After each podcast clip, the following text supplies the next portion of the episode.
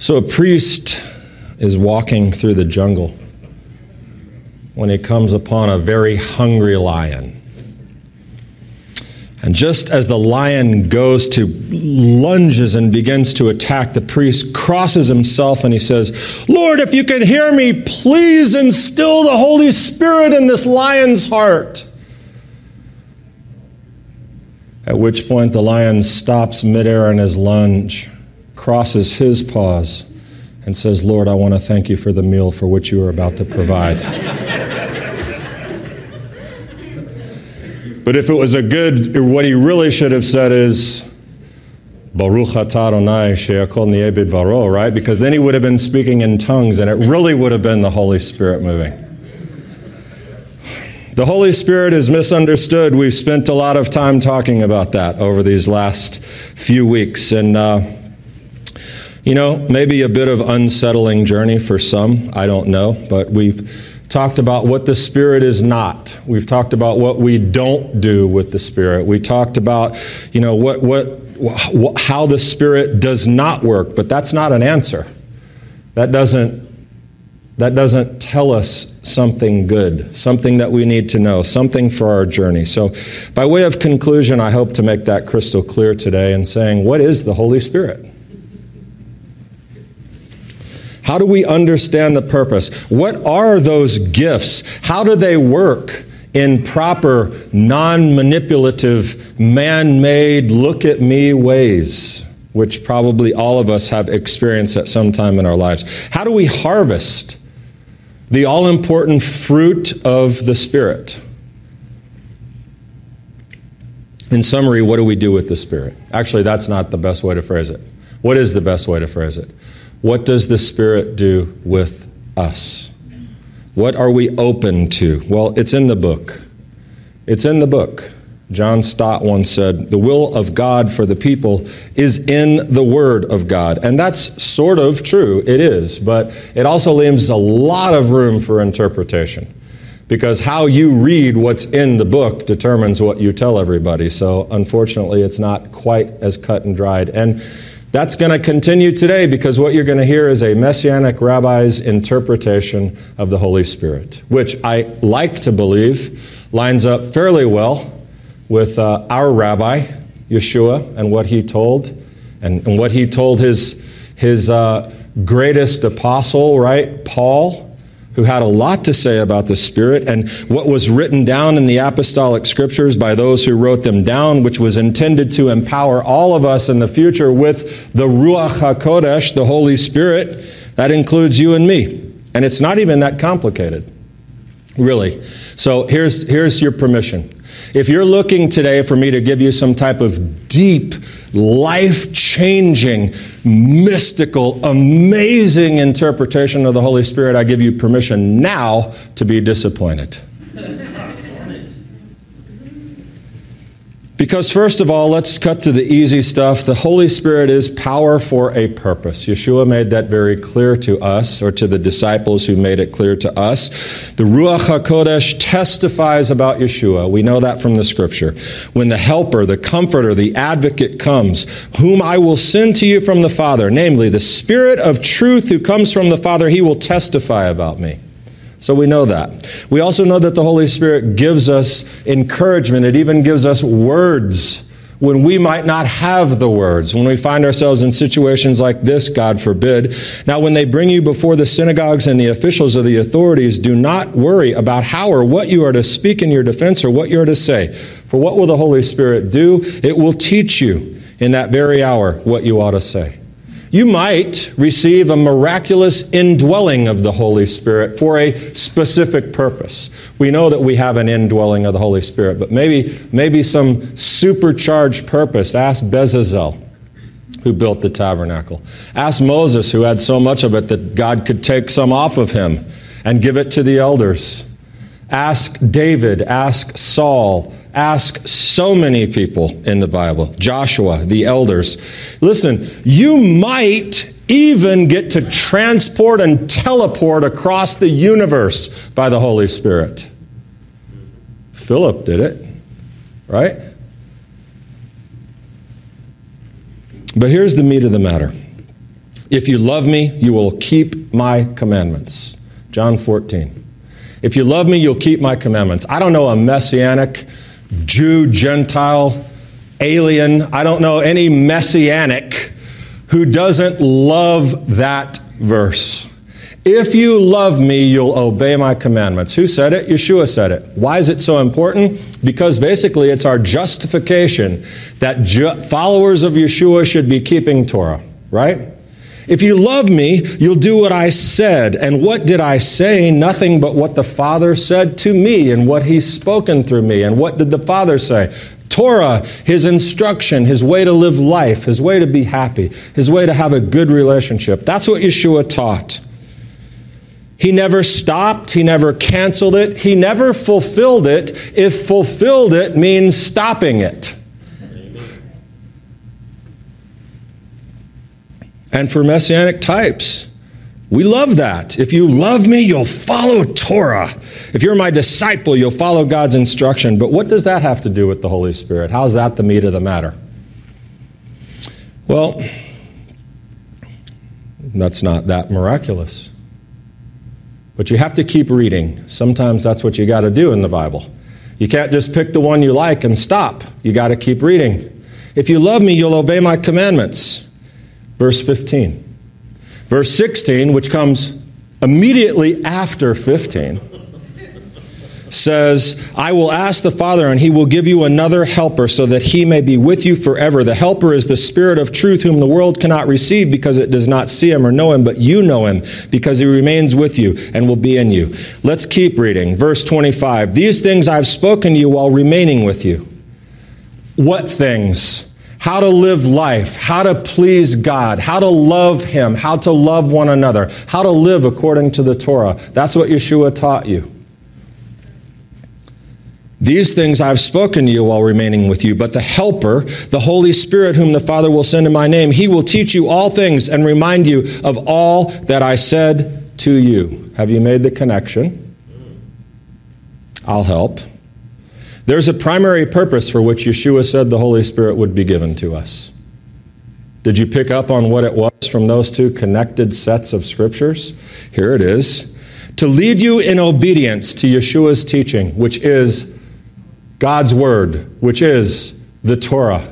Not to like look and live and act like a Jew. That's not what that means.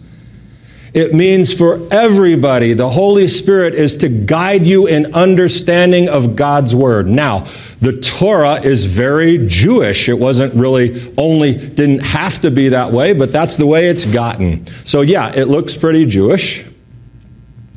But it's a huge purpose to guide you in following God's Word.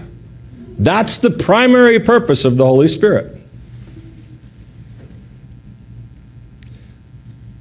And what is conspicuously absent here in Yeshua's description of the Holy Spirit is to perform miracles to prophesy, to speak in tongues, to give words of knowledge. Isn't that the evidence of the Spirit that manifests when one receives the gift of the baptism of the Holy Spirit? Isn't that what we're supposed to be looking for? Why doesn't he say that? Why doesn't he say the Holy Spirit's going to let you do these things? Or we know that he does say we're going to do miracles, but, but why doesn't he make a big deal about that? Because the Spirit starts somewhere else. The Spirit is going to start by teaching you to obey. Well, that's not, that's, that's boring. That's not, that's not going to fill up auditoriums with people who come to be healed and pushed down on the ground. Well, that depends on how you look at it, actually. I want to read you something sort of long from Ezekiel 36. You know, Ezekiel 36 is uh, Ezekiel's version of the new covenant, the actual Brit Chadashah. The apostolic scriptures are not the new covenant or the Brit Chadashah, but this is Ezekiel 36. I will vindicate the holiness of my great name, which has been profaned among the nations, which you have profaned among them. Then the nations will know that I am the Lord, declares the Lord God, when I show myself holy among you in their sight. He's speaking to Israel, obviously. And what's he saying? You have done a horrible job of representing my name. It's called Chilul Hashem. Chilul, you have desecrated my name among the nations. But don't worry about it, God says. I'm going to fix it. But how am I going to fix it?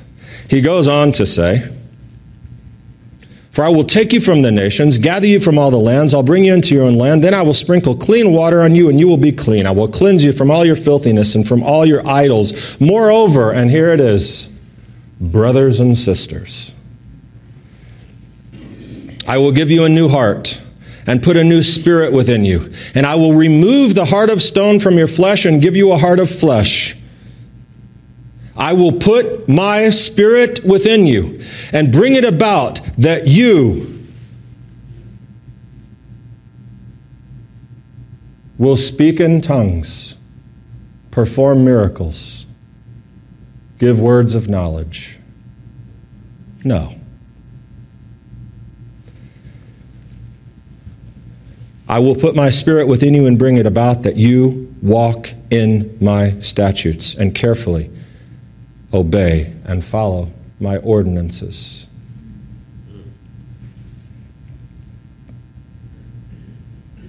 Is it surprising that what Yeshua said in John 14 about the Holy Spirit would echo the new covenant that Ezekiel and Jeremiah talk about? Is that surprising? I don't think it is. I do think it's stupendously exciting that Yeshua brought this inaugurated at his Seder the new covenant, and then began to do it by giving us the Ruach HaKodesh, which would do something primarily to keep us connected to God. I think that is exciting. I also think healings and really dramatic moves of the Spirit are. But this one happens every single day if you're listening for it.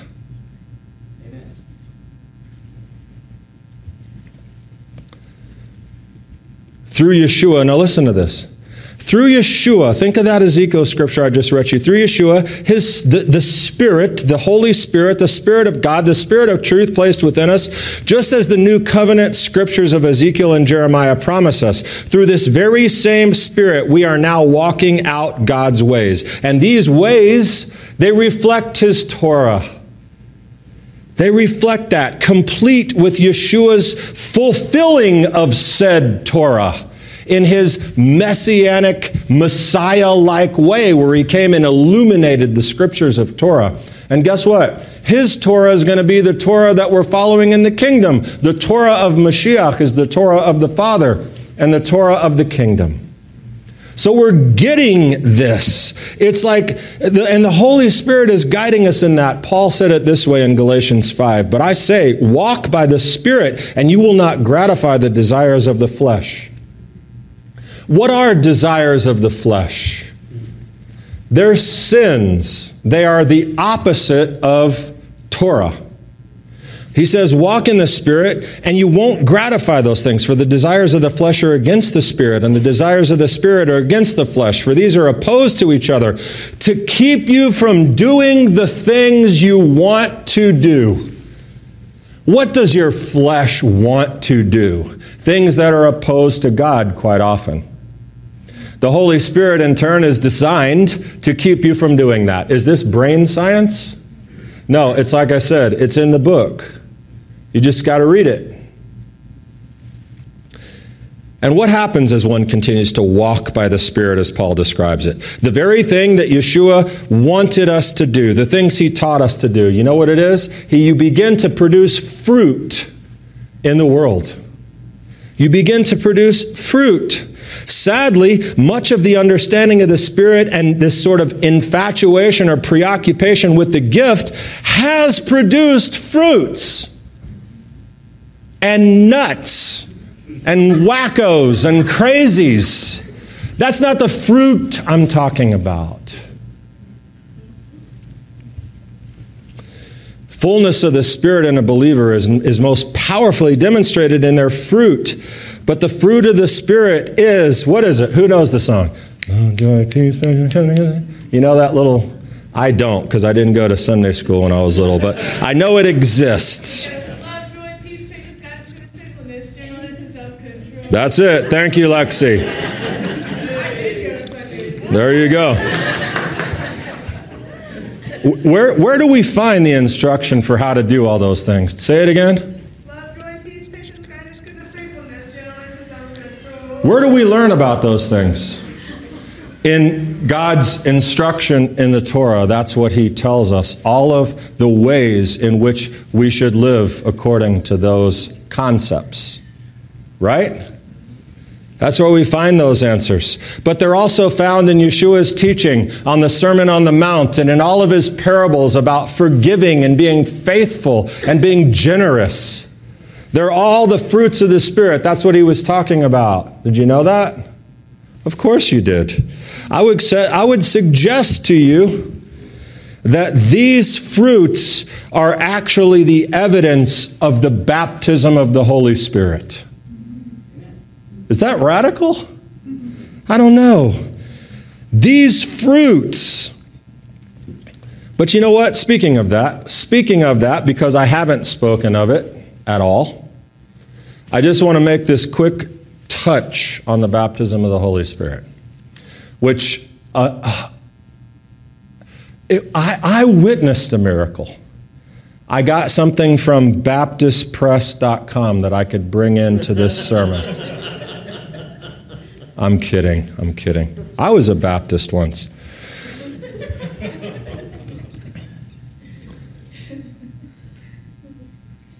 First off, let's, let's clear this. I'm not here to suggest that anyone who has had an experience that they would describe as the baptism of the Holy Spirit is wrong, is crazy, is off. I believe that God touches us all at different times in unique ways. And it is never, ever my intention to try to, like, uh, crush, destroy, uh, uh, ruin. And for some of you, that may have included speaking in tongues, a, a personal prayer language, or in, uh, something else. I don't know. But, but here's what I love from the Baptist press you don't get a piece of spirit baptism when you get saved and then more later. God does not baptize on an installment plan. All of the Holy Spirit you're ever going to get as a believer, you got when Jesus baptized you by means of the Holy Spirit into his body at your salvation. Now, that may sound a little bit off putting because we're always crying and will cry tomorrow night in some of these Christian songs that we're going to play at Shavuot. Send the Spirit, more Spirit, fill us with the Spirit, we need more.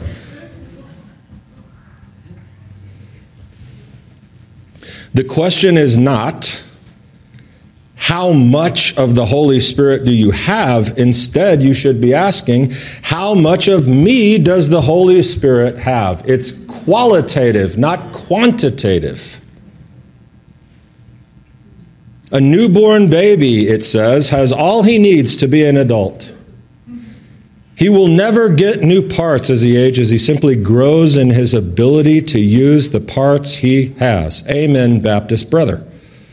That's what more of the Spirit means. More of the Spirit means more fruit, more impact. And man, as far as demonstrations of the gifts go, I think it is backwards in, in, in many people's minds. Because the fruits, Lexi,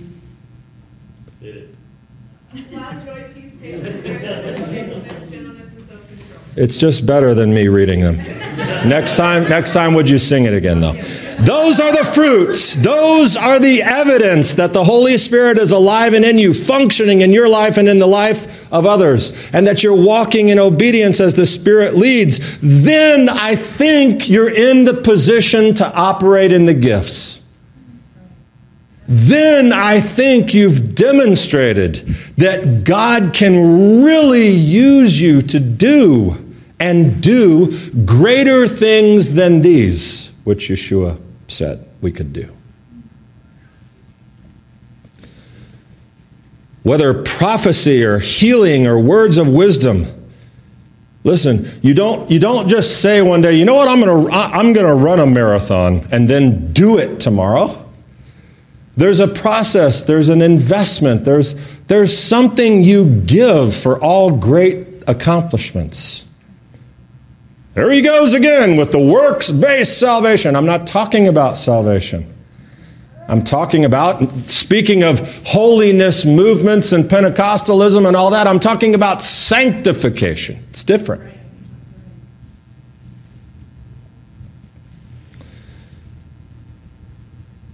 You must demonstrate a willingness to reach the goal. I think the gifts are a goal, not a starting point. Not always, but often, because certainly there are people who weren't expecting it and might not even have been really living too great of a life, and somehow God just shows up and does something miraculous. So, God, let me get this out. Number one, undebatable, non debatable statement for this sermon God can do anything He wants through anyone. Amen. Okay, got that.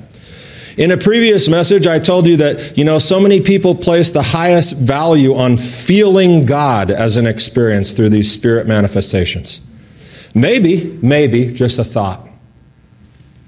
Maybe the most powerful manifestation of the Holy Spirit in feeling God is choosing to live your life every single day on a hunt for fruit producing fruit in accordance with the gift of the Holy Spirit. And I'm going to tell you something. When you meet a person who is operating in the fruit of the Spirit, you won't much care about their giftings. Because they will demonstrate to you a picture of Messiah. The authentic gifts, I think, are the products of the fruits, which, which, which ironically, super ironically, that would make the evidence of the baptism of the Holy Spirit not speaking in tongues, but Torah. That's neat. that really works for us. The authentic gifts begin with the product of the fruits. But speaking of a gift, a gift is for someone else. How weird would it be for me to go up and hand Peggy a, well, I don't want to do Peggy because there's this thing in Deuteronomy, you'll understand in a second. I give her a, uh, give Dave a box and big present wrapped up and say, here you go, Dave. Rip it up and put it on myself and say, looks good, doesn't it? What are you doing? See, I couldn't do that with Peggy because I'm not allowed to wear women's clothes. The point you don't give a, a gift is for someone else. So when you're operating in the gifts of the Spirit, who is the beneficiary? Not you. Uh, well, that's not true. You are because God is using you as a part of the process in blessing someone else. And I know, I think everybody in here has had the pleasure and privilege of being a part of blessing someone else. That feels great. I have seen, and sometimes I do, and not out of disrespect, but occasionally I'll watch um, things on YouTube, like just for fun speakers, like charismatic services and stuff. Um, I did for this because I just was interested in seeing what's out there.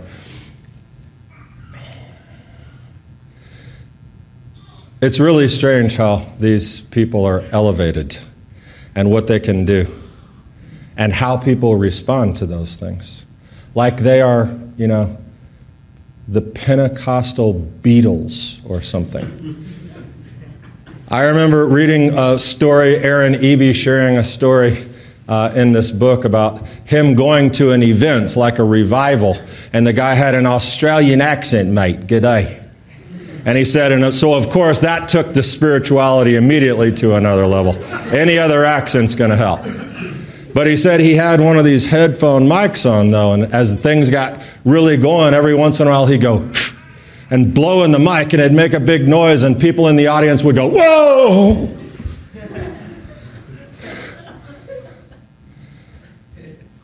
I've been in places where that happens. And it's so strange. That is really sort of edifying, I think, what's going on up here. And a gift is for someone else.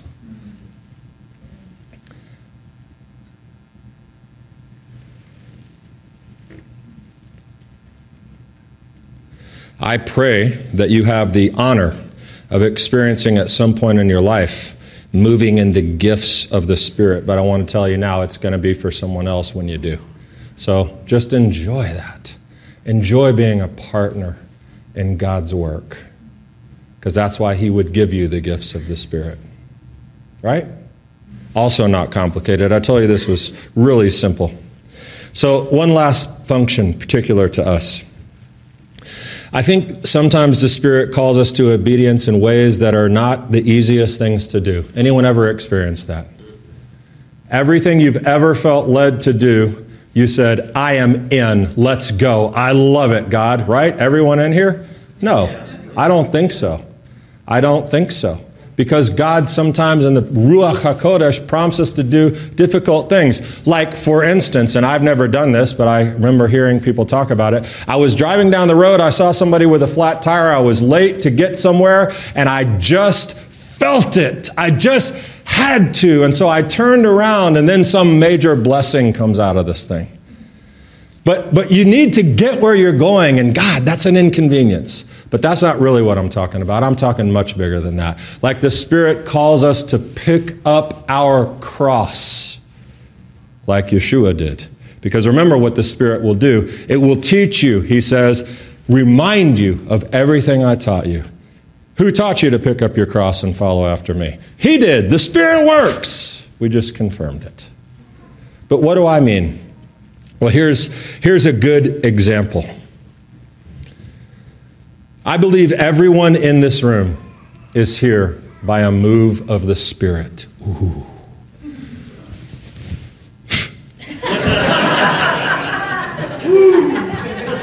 Thank you, Dave. For many Gentiles, there can be no other explanation than that the Spirit of God brought you here. Why is that? because it would be so much easier for you and more comfortable to be out there at the Baptist, Methodist, Episcopalian, Lutheran, Catholic, whatever of the thousands of domina- denominations you could choose. Your life would be easier. I should I tell you that? You already know that. So somehow the leading of the Ruach HaKodesh as you read, as you learned, as you prayed, the Ruach revealed something to you. And it's not easy being who you are a messianic Gentile. And now you're, but, but what's happened?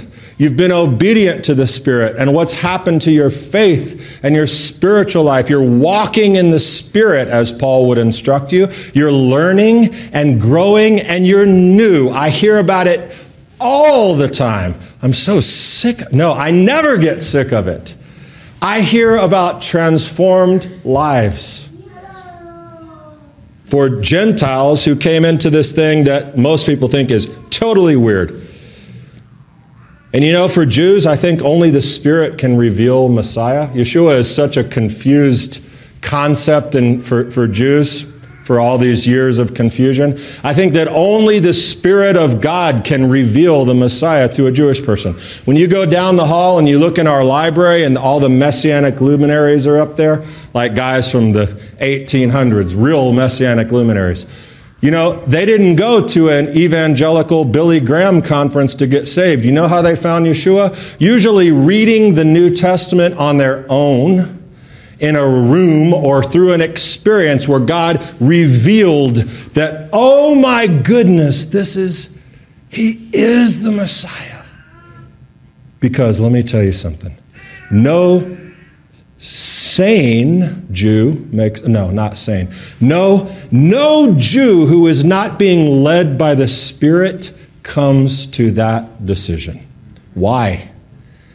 Because it would be so much easier for me to be out there in a Orthodox, conservative, reform, whatever synagogue, just sitting there, not messing with it. But the Holy Spirit brought us all here and guided us in this understanding.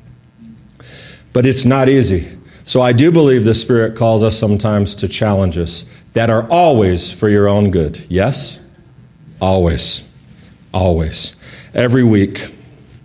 I'm convinced more and more that the Spirit is, is moving in our midst. This rooms like this are always encouraging. I wish it was this way every week. It'd be amazing.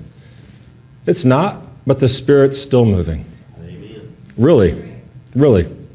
And why do I believe that we can and, and are functioning or will function in the gifts? Because we're building a community that does the things that the Spirit of God wants us to do produce fruit, love, live, serve, all the good things that Messiah Yeshua taught us to do. I think we're laying a nice foundation for that. But here's where we close this thing out. Back to Azusa Street, because that's where we started about five weeks ago. I've told you several times that I believe that there were very legitimate outpourings of God's Spirit through the ages. Uh, we could say revival. Real, real though. And I think 1906 on Azusa Street in Los Angeles, California was one of those. I do.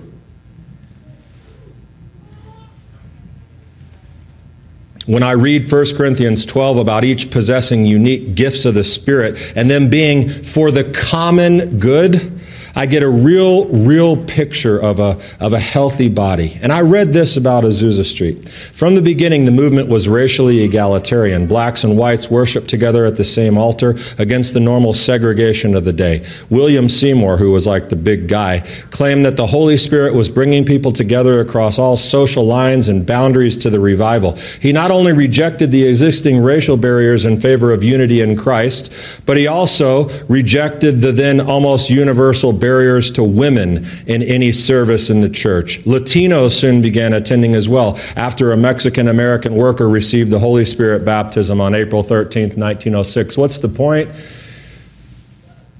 It brought people together in love,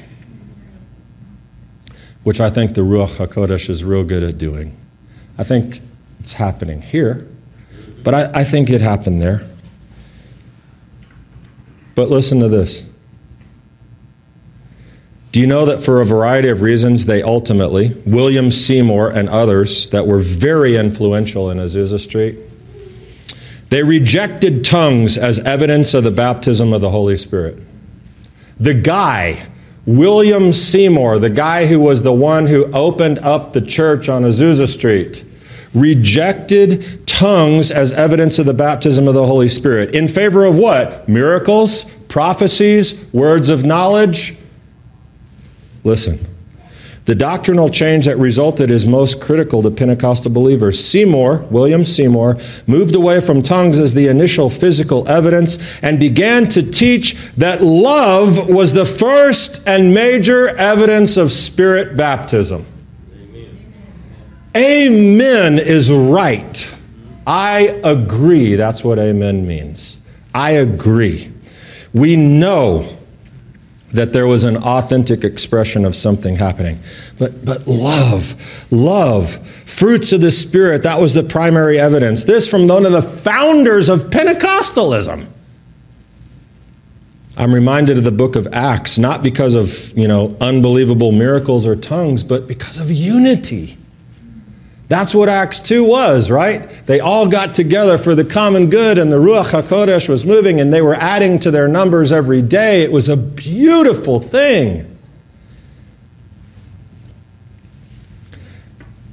And love, you know, that Yeshua and Paul say supersedes all. You hear chapter 13 at every single wedding you've ever been, every Christian wedding. And now we're going to read from the Holy Scriptures first, Corinthians 13. Love is patient, love is kind.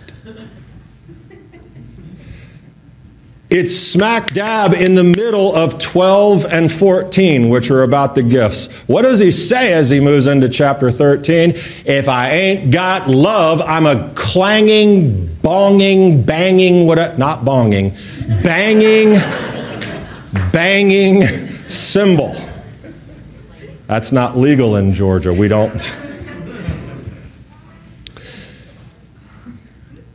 It's important. You can seek after every gift, but without the fruit.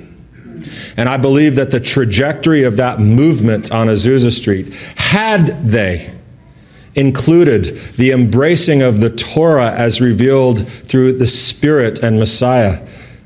There was, there was a, a, a foundation shaking thing that could have happened, but it did not. Because the Word of God was not really the measure of truth, it was experience. Secondly, the love, the love was abandoned for sort of a theatrical expression in, in, in many cases.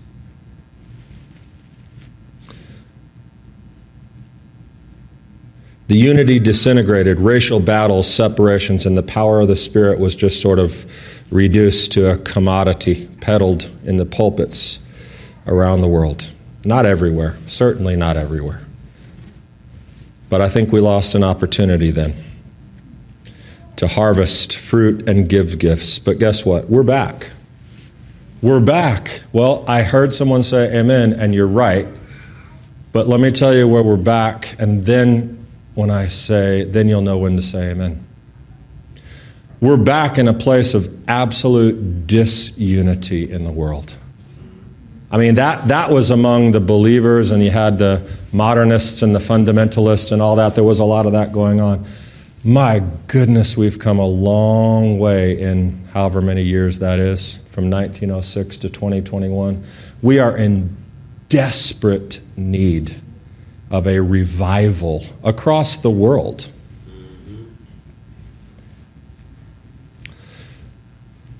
Hatred, division, all, all, all of these things. And now, now, just for fun, throw Israel back in the mix.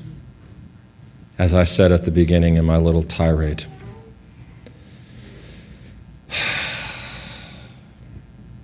We need the Spirit to do what it does. The world is in need of revival. I don't mean a tent and some heavy breathing and some, you know, preaching the gospel. Preaching the gospel, if the gospel is the kingdom is among you, start acting like it. That's a good one, and that would be a good start. But what I mean is, I mean to see the new covenant, the new covenant, Torah written on our hearts, revealed to us, given to us by Yeshua the Messiah, with a promise of a thing yet to come, sealed by the Holy Spirit. And in the meantime, the Holy Spirit guides us and leads us in all understanding. And when we do that, we will inevitably produce fruits. But here's the thing Carl Kinbar, he's a, a messianic scholar, doctor, rabbi. He said this, and I love this. Torah cannot be fulfilled as God intends apart from the Spirit of God. And neither can we function in a healthy way, the intended way, operating in the gifts, without the Spirit writing Torah on our hearts. They work together. It is no mystery that the Torah was given on 6 Sivan, Shavuot, and the Holy Spirit was given on 6 Sivan, Shavuot. They work together. They always will. There's an awakening among Israel, among the nations. Look at this room. I believe that we are positioned, have been positioned for some time, but it's just it just happens slowly. But I don't want it to be slow. I want it to happen like Azusa Street. I don't care how it happens. God just let it happen. But let's have a mighty move of God in our midst and let that go out from here. So, when we're honest about what the Spirit is not and allow us to show, for God to show us what it means for us today, not in Acts. That was then. Acts was a unique time. You can't take everything in the Bible and just iron it on to present times. Acts was unique. There were things happening there. And I'm uh, so so what's it look like today? Not Acts, not Azusa Street. I don't even know what Azusa Street was actually. I think it had great amazing potential and it's done some really great things, but but I'm talking about us today. Functioning in the Ruach HaKodesh. So as Shavuot comes upon us tomorrow, May the grace of the Master Yeshua the Messiah, the love of God, and the fellowship of the Holy Spirit abound to us, right? We recall David's words Create in me a clean heart, O God. Renew a right spirit within me. Cast me not away from your presence, and take not your Holy Spirit from me. Amen. Shabbat Shalom.